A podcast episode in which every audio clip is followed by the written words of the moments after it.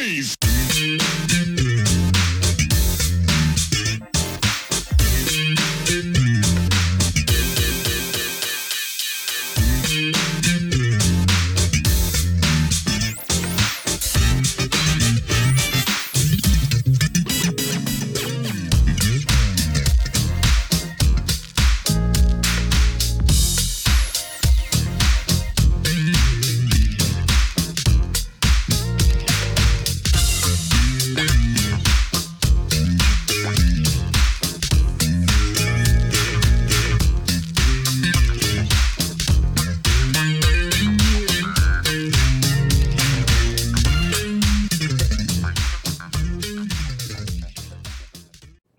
Welcome back to the next part of this Truth and Rhythm episode. Be sure to subscribe to this channel. If you've already done so, please share it with friends. Also become a member by joining Truth and Rhythm on Patreon or consider donating at funkinstuff.net. Thank you so much for your interest and support. Enjoy.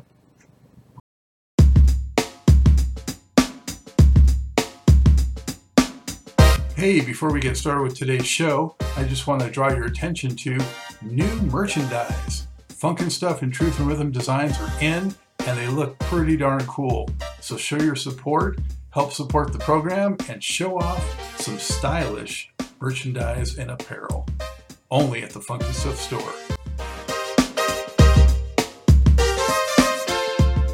Yeah, Carl, tell us how you connected with the uh, Death Row stuff. Oh, with the Death Row thing. Okay, how that happened was when, okay, say like after Parliament and everything, I wouldn't never say that it all disbanded. It just went dormant for a moment.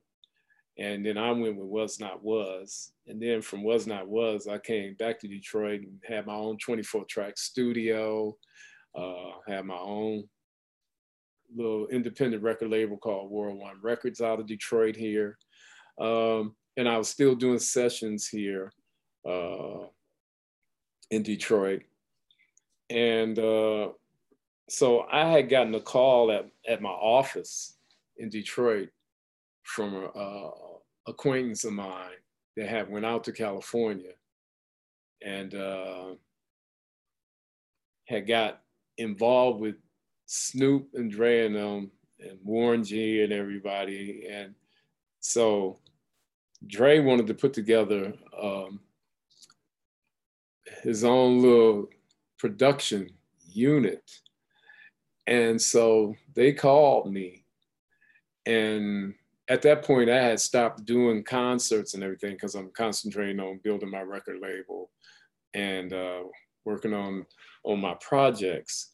And when they called me, and so he said, uh, I'm, I'm here with Dr. Dre. He want to see if you can come out and do, you know, percussion on uh, some uh, projects of his. So I said, okay, let me talk to Dre. So Dre got on the phone and he said that uh, he needed some percussion done on, on some stuff that they were doing at Death Row, which I knew who Death Row was, uh, and they were at the top of the game at that point. And I said, well, I, I can do that. You know, I can do that for you. So he said, well, here's the number to my accountant. Call her. Her name is Lisa. She'll get you a plane ticket and wire money to your account, and you can come out here to California and, uh, and, and, work on these uh, projects. So I said, well, I'm not gonna fly. So Dre said, what you mean you're not gonna fly? He thought I, I didn't, I didn't like to fly, but that wasn't it. I told him, I said, well, it's certain things I need to bring, you know, uh, and I can't rent them. You know what I'm saying? So I said, I want to, I want to drive out to Cali. I said, I, I'll be there in two and a half days. Just let me know the studio, the address, and I'll be there. So I wind up driving out to California and going to uh, Larrabee West studio off of Santa Monica. And when I got there, I parked in the parking lot and went in the front door. And I went in, and then I'm, they were in A, and Babyface was in B. And so when I went in to find out where I can load my gear into the studio, um, the assistant showed me the back door, and and so I started bringing my gear in, and then Face was coming down from stairway from upstairs, and he said, he said, Butch, we looked at each other. He said, he said, Butch, I said, I said, what up, Face? He said, man, what you doing? I said, I'm getting ready to work with Dre. He said, oh, snap. Because you see, Babyface got his name at my release party, at Sweatband release party in Cincinnati in the back of a skating rink.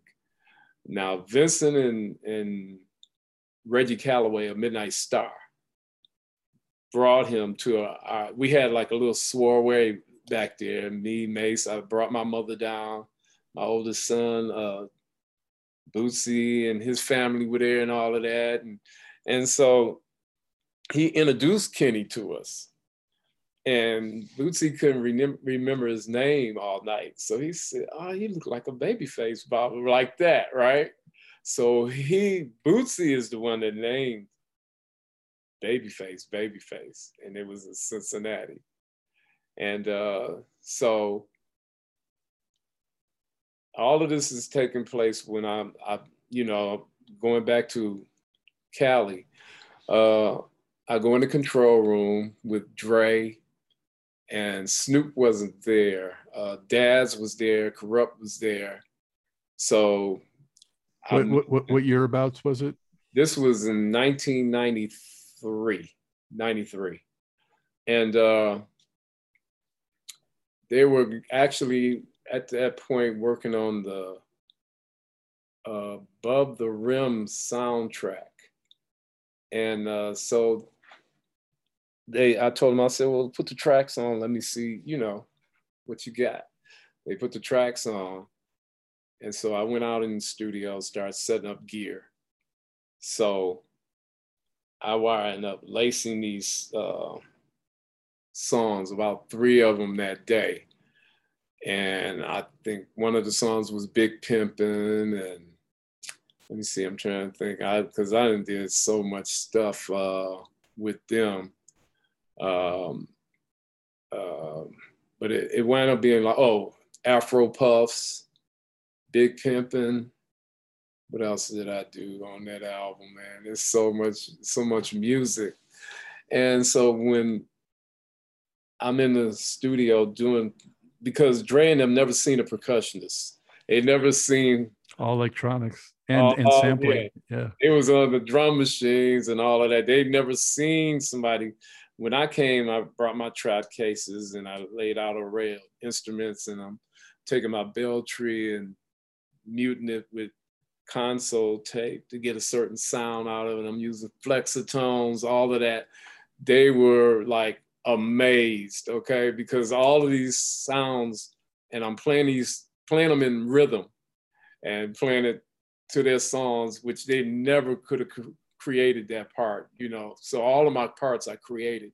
And when I came in the control room, Dre said, man, he said, I ain't never seen nobody play that, you know, like that, uh, like uh, tempo and all that. He told the engineer, he said, man, Butch played like he got empty tracks stuck up in his ass because his timing is so precise, you know. And then he had did a song on Michel'le called Silly Love Songs, which was the enchantment song.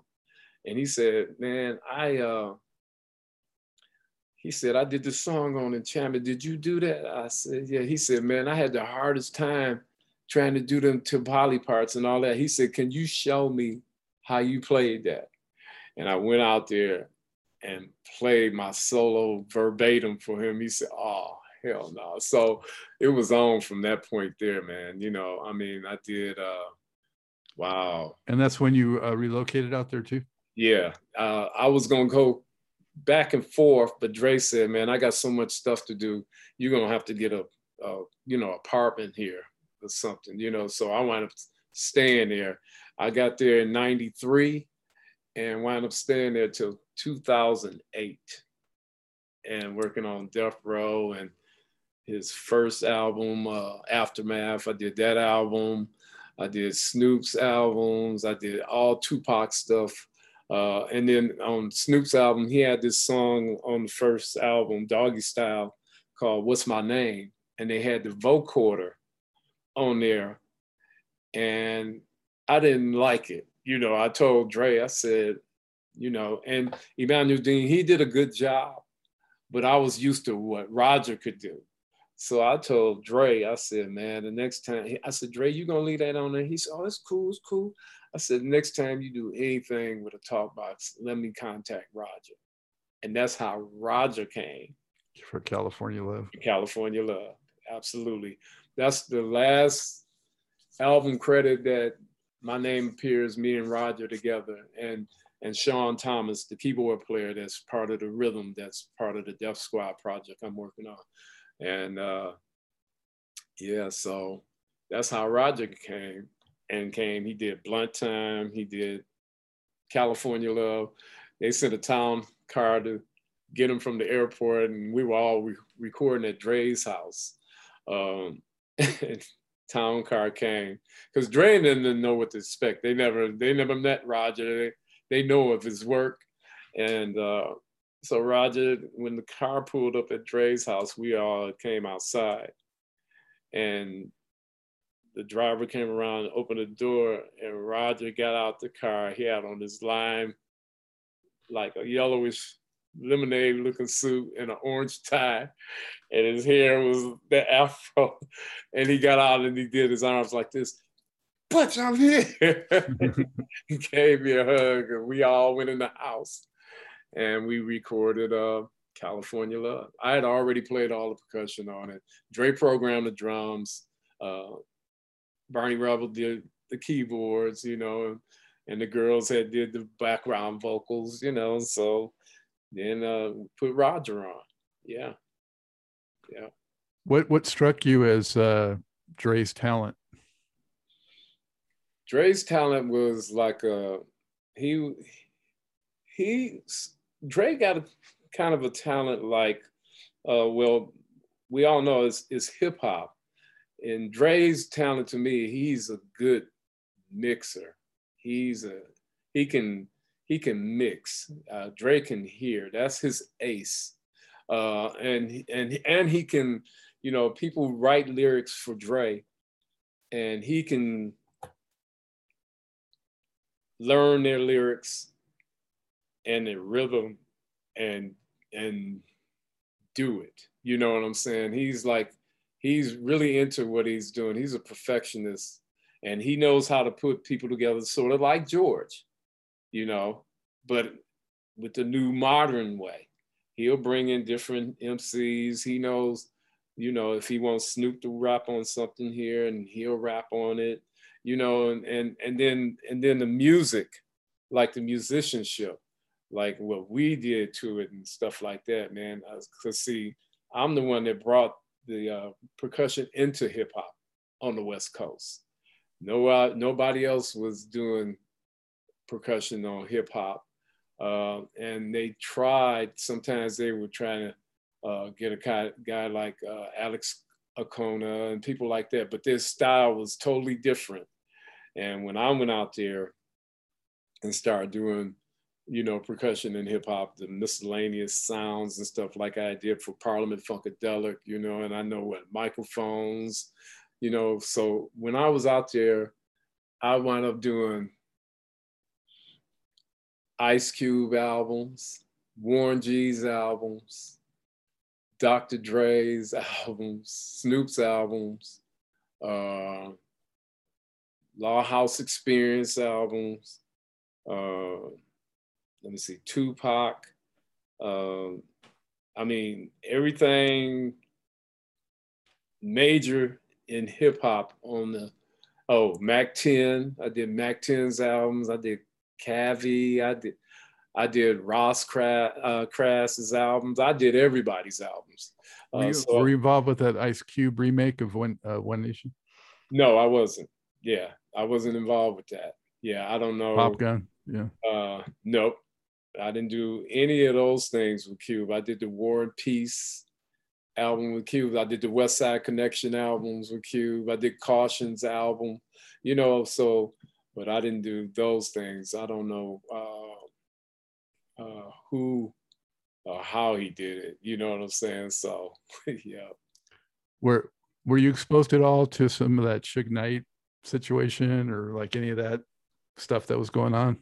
Well, you know, I mean, Death Row was a powerhouse. Uh, me, I was I was much older than Dre and Suge and all of them, so that I, I had to respect, you know, and I was already established. Even when I went out there to work with them, I told them I, would have to be non-exclusive because I already had a career.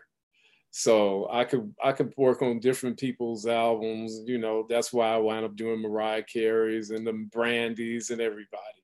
Um, and they, you know, I mean, I I knew they were young. I knew the environment of Cali. You know about the the gang thing, and I used to move in and out of Compton and Carson and Long Beach. I'd be everywhere. You know what I'm saying? I'd go to Slauson Swap Meet, all those things, and you know, but I, the mentality was a little bit, you know, I think had they just, you know, uh, stuck to it just being a musical thing, it would have been good. But then I think because of the the the talent and because of the the people that were around them and everything, all the the other elements it had to happen too, you know, because of the way that they, you know, put themselves in in that situation.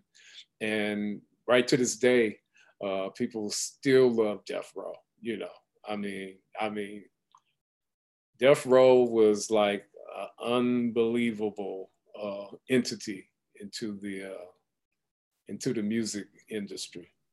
Well, I was on board. I mean, I was a DJ big time through the 80s. So, I mean, the World Class Wrecking Crew, I was on a Dre from then. And then NWA, I was a fan and oh, all oh, of yeah. that. Yeah. Because the West Coast rap was like heavy, heavy funk. Absolutely. So, yeah. But so that's what I said. It was it was destined for me to be a part of that too. It's just like I was with P Funk. It was heavy, heavy funk. And and then Dre was he was totally influenced by that. You know what I mean? So it was he had read my name on credits and albums and things like that. You know, because my credits I, I'm on about 200 albums. You know, so and and and my signature. You know, from from my beginning to now, the way I play percussion and the instruments I use, and I'm I, am i am still using instruments that I had from 1971 because the tone, the sound, you know, it's all signature. And uh, so I'm, I'm been, you know, it's been pretty, pretty good journey for me, you know. No doubt. And I gotta be honest with you. I mean, obviously I was well aware of your contributions to P-Funk, but I didn't know you had that level of contribution to, you know, West Coast rap too. Oh yeah, yeah. Uh, Warren G, Regulate, uh, California Love, Tupac, uh, all these albums, All Eyez on Me. I mean, like I said, I got all of those plaques. I have all my Death Row plaques. I got about 28 uh, plaques. I don't have all of them. I'm going to get all of my awards, but I'm on about 28, uh, about 25 platinum and about four gold records in my career. Uh, I mean, from Westside Connection to uh, above the rim, the soundtracks to you know, murder was the case. Uh, you know, uh, it's it's just a, a lot. You know, it's a lot of a lot of music.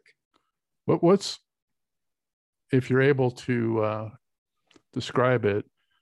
What would be the uh, major differences between playing percussion for funk versus disco versus hip hop?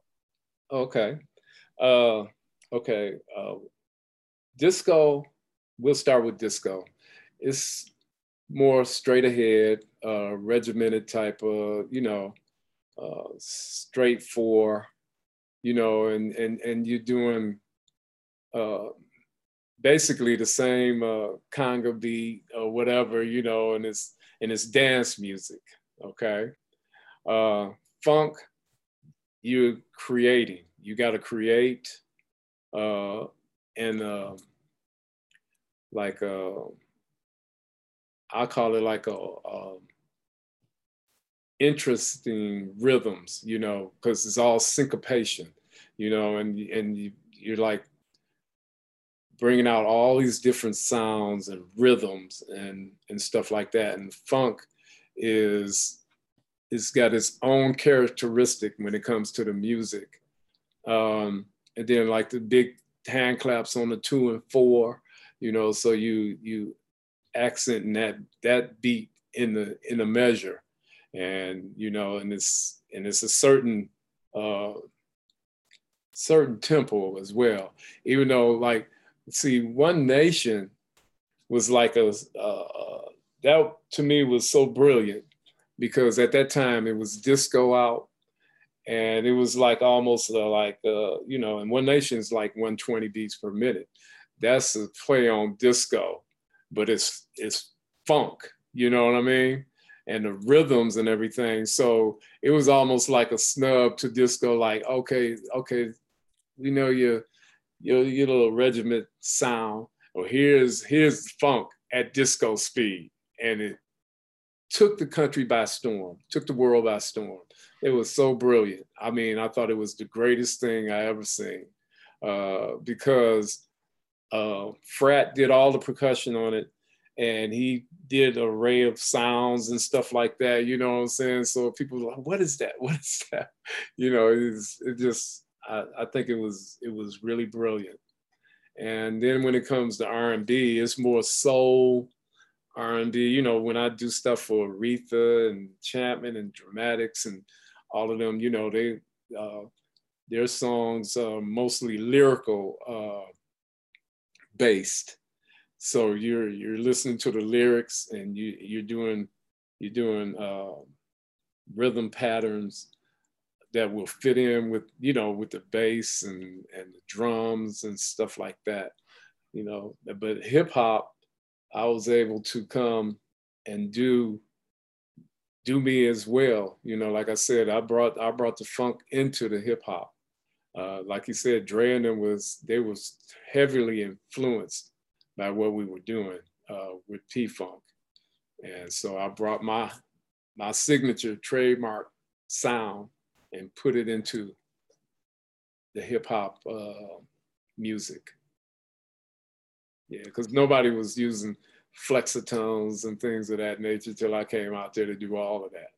Yeah. So, I assume that you didn't do any of the um, work on George's solo records when he went on the Capitol and. No, I didn't do any of them. I I hate I missed Atomic Dog. you know, I would have loved it, the Atomic Dog, but I didn't. I didn't get a chance to work on any of when when George went solo. I'm on none of that work. So my my time with P Funk was like uh, five years. You know, but it was it was the it was that five years that that made them be like etched in stone. You know. And were you gone before the uh, Urban Dance Floor Guerillas? The yeah.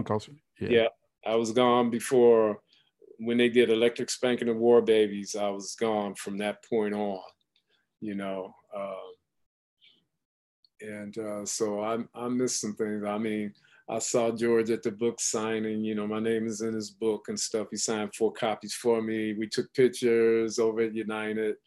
Uh, we uh we always run into each other because George be on music at music seminars on the panel, and I might be on the panel or at the seminar, and we talk, you know. So we we run into each other all the time, even in a uh, venue here called Chene Park, which is renamed uh, uh, Aretha Franklin Amphitheater now. Uh, I was on the show. Uh, with them. I was playing with this group called Larry Lee back in the day, which is a very favorite R&B band in Detroit, and they opened up for Parliament Funkadelic. So I got a chance to see George then as well. That was maybe two or three years ago. Yeah. Is is there any particular musical accomplishment you're most proud proud of? Well, my music accomplishment is being able to be versatile, versatile to be on so many different people's albums and contribute so much music to the planet.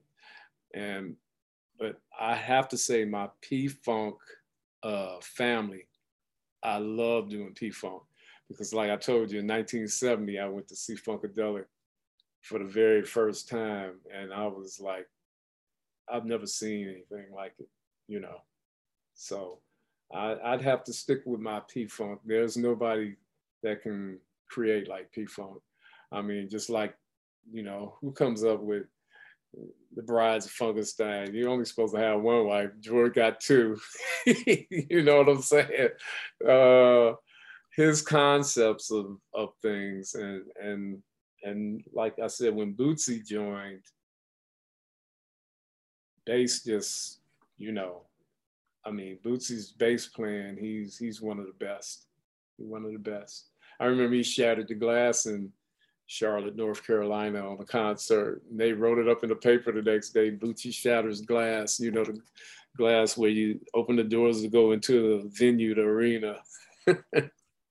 I used to get a massage every night playing with Bootsy. I'm I'm 6'2 and I have a four foot riser that puts me 10 feet in the air. And then his cabinet is is about three more feet past me. So I would get a back massage when I do Bootsy show. yeah. yeah. That's probably, I guess, why he's got had some ear issues. Yeah, yeah. A while ago, yeah. why he's not not yeah. playing live now. Yeah, yeah. He's not doing any live. You know, he's he's con- just staying studio.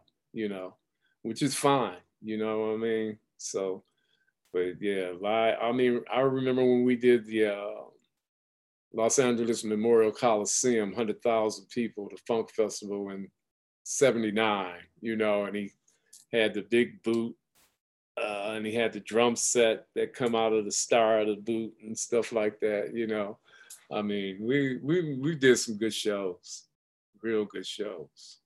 Yeah. Wow, Rick James was on that, right? Yeah, yeah on that show. Yeah. yeah. Yes, he so was. That's one of those. Yeah. Yep. Yeah, he was on that show. Yeah. Yeah, we didn't we didn't did a lot of music and and I mean I still hear people just playing funk, P funk. You know, people like Cameo and all. I like Cameo. I like I like, you know, Bar-Kays, all of them. You know, they had something to offer, but nobody could get that sound, that creativity that Parliament Funkadelic family had, you know.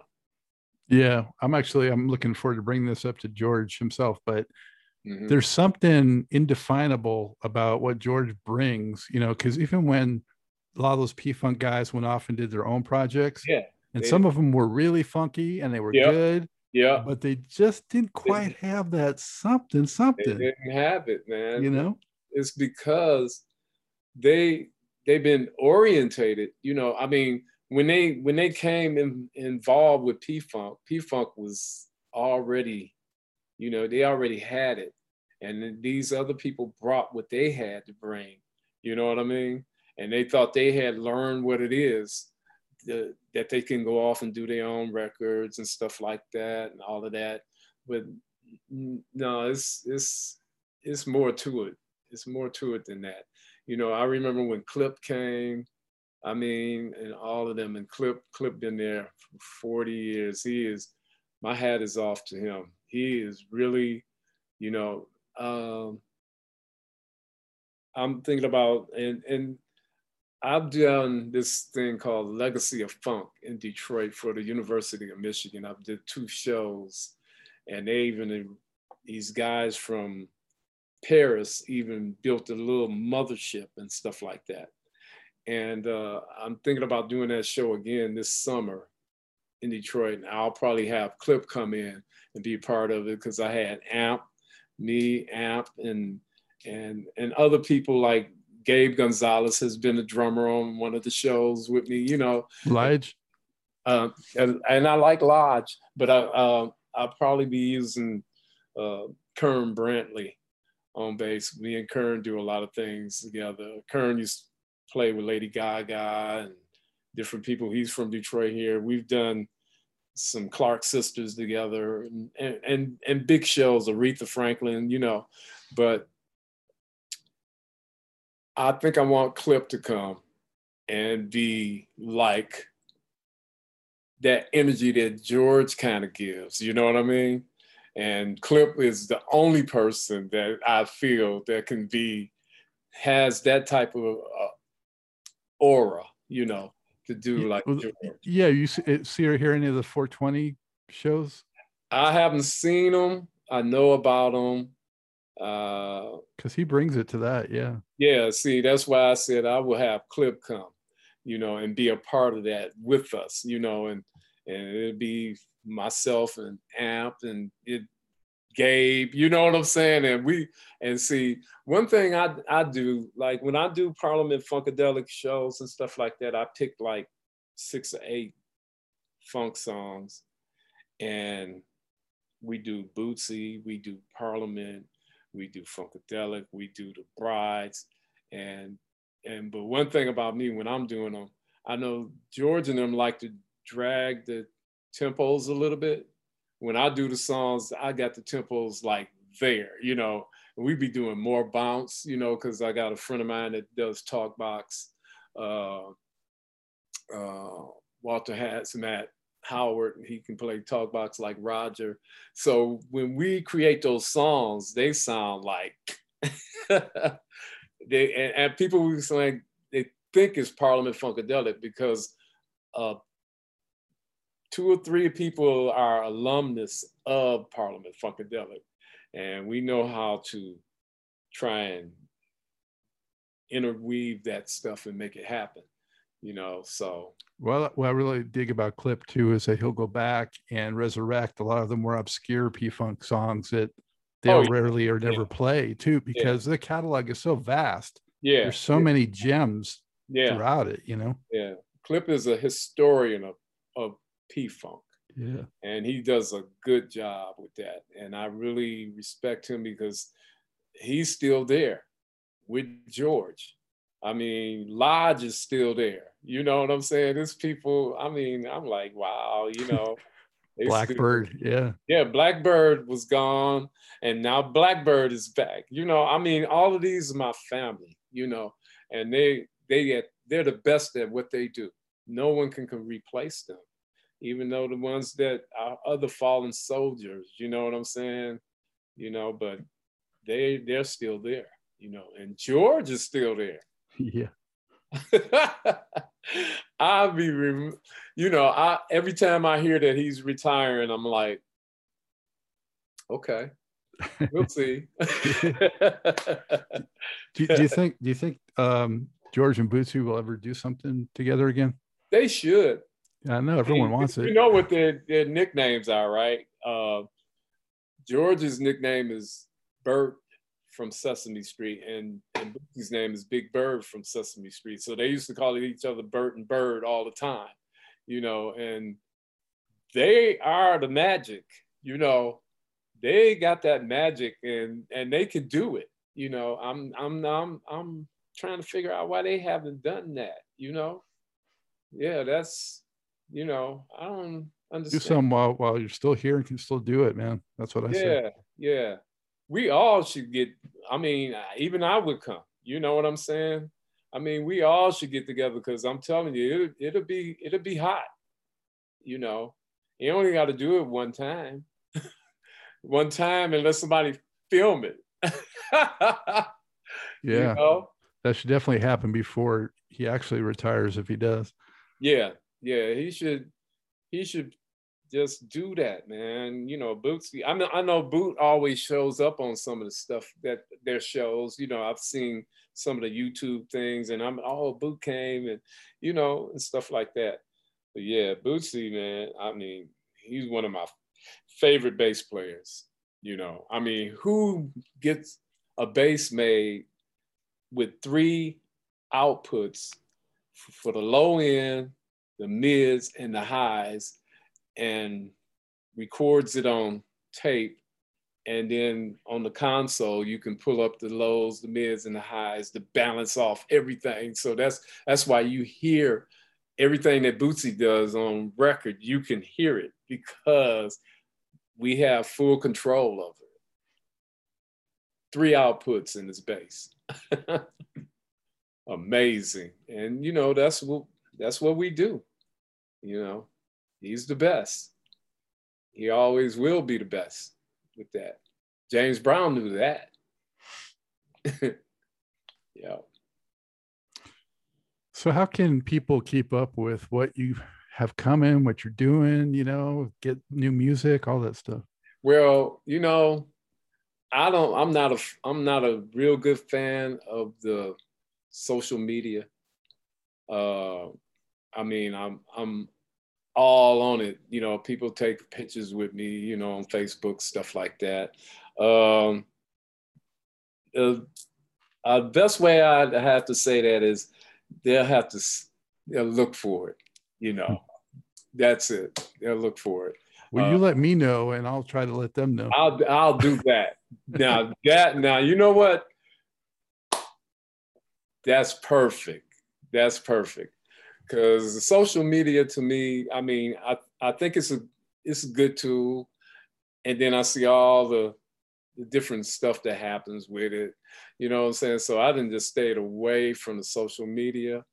Uh, but Scott, I will when I finish the Death Squad RST album, boom, it could be on funkin' stuff. You know what I'm saying? Because my stuff will it, it'll be out there you know, I mean, everybody knows all the records and all the stuff that I do. I just did uh, what uh, Royce da Five Nine's album. It got nominated for a Grammy this year. He didn't win it. Nas won it, but he was nominated for the best rap album of the year, and I co-wrote song on there and played on too. You know, so I'm still relative in the game with at the top. You know, so I just stay out of the social media yeah, just do your thing, man. Oh, like oh, yeah. you always have. yeah, yeah. I stay out of the social media. I just do the music. Yeah, and, uh, I'm I'm having a ball doing the music, uh, and I mean, for what four or five decades. So wow, that's a lot of music right there. I it's been thousands of songs. Some of them, you know, don't even uh, make it. I you know I would play on local people's records, you know, just because, you know what I'm saying? Because you never know who's gonna have a hit, you know.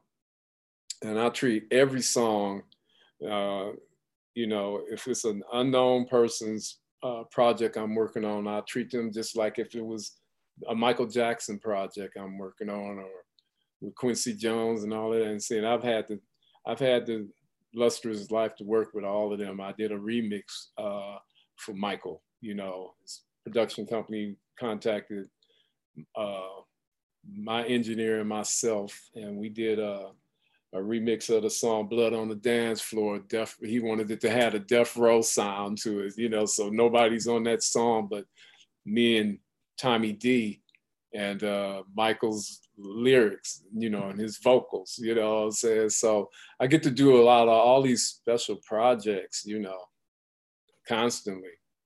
Yeah. And you're you have a musical offspring too, right? Oh yeah, yeah. DJ Los, yeah. And believe it or not, Los has he used to travel with me when he was seven, eight.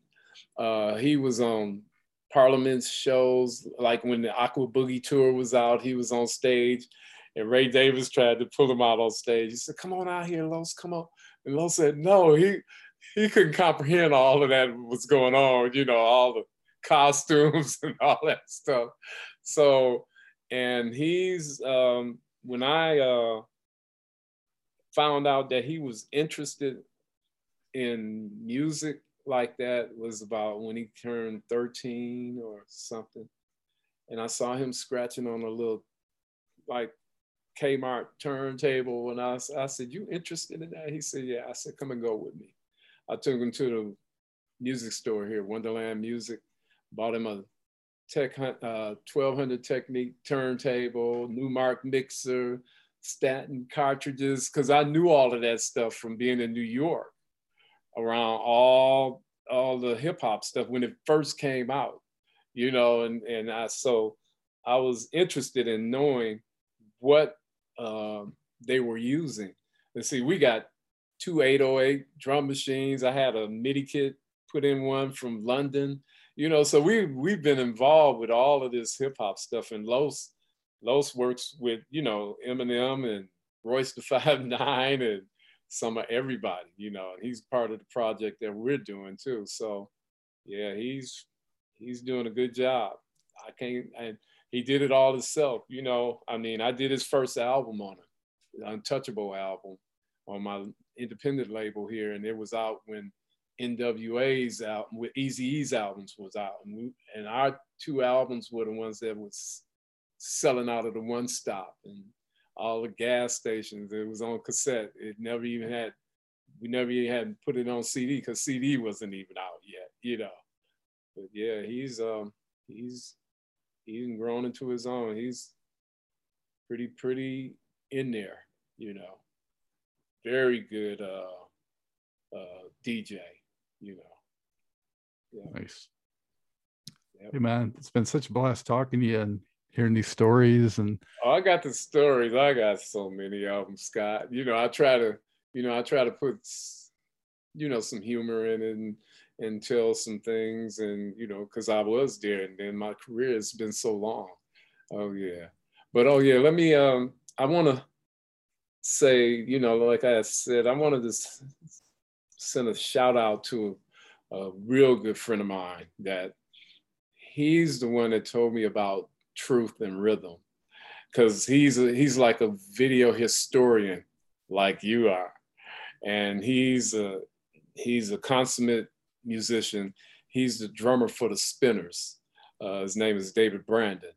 And david has uh, we used to do this jam session in detroit. He's got footage of that. He got he's got footage of everything you know? So so I had to uh, give David that shout out because he's the one that told me about Truth and Rhythm, and um, I'm I'm glad that you have this show because you you're not not only looking out, it you know you're looking in it because you, you know music because you're a DJ, but you got all these prominent people, you know, and I'm looking at the list of people that you've interviewed, and I'm like, wow, you know what I'm saying?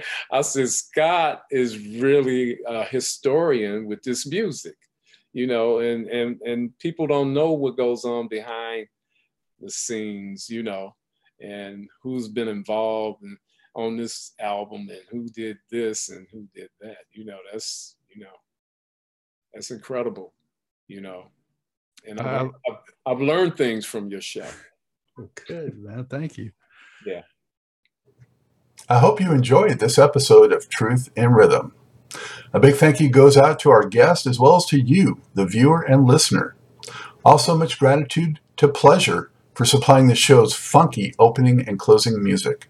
As a reminder, you can always access the complete list of linked shows by episode at funkandstuff.net.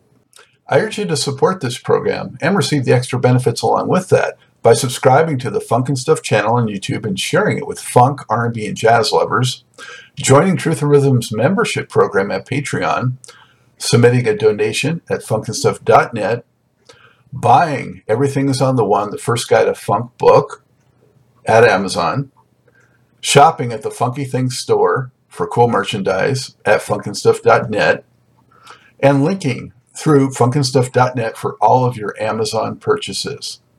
In addition, if you're an artist or anyone seeking proven, results oriented professional marketing, PR, writing, or editing consultation or production, check out the media services section at funkandstuff.net. Also, I encourage you to drop me a line at scottg at funkandstuff.net. I love the feedback, suggestions, guest requests, appearance and sponsorship inquiries, and just talking about my favorite subject, groove based music. For now, and as always, this is Scott Dr. GX Goldfine saying, keep on, keep vibing on to the rhythm of the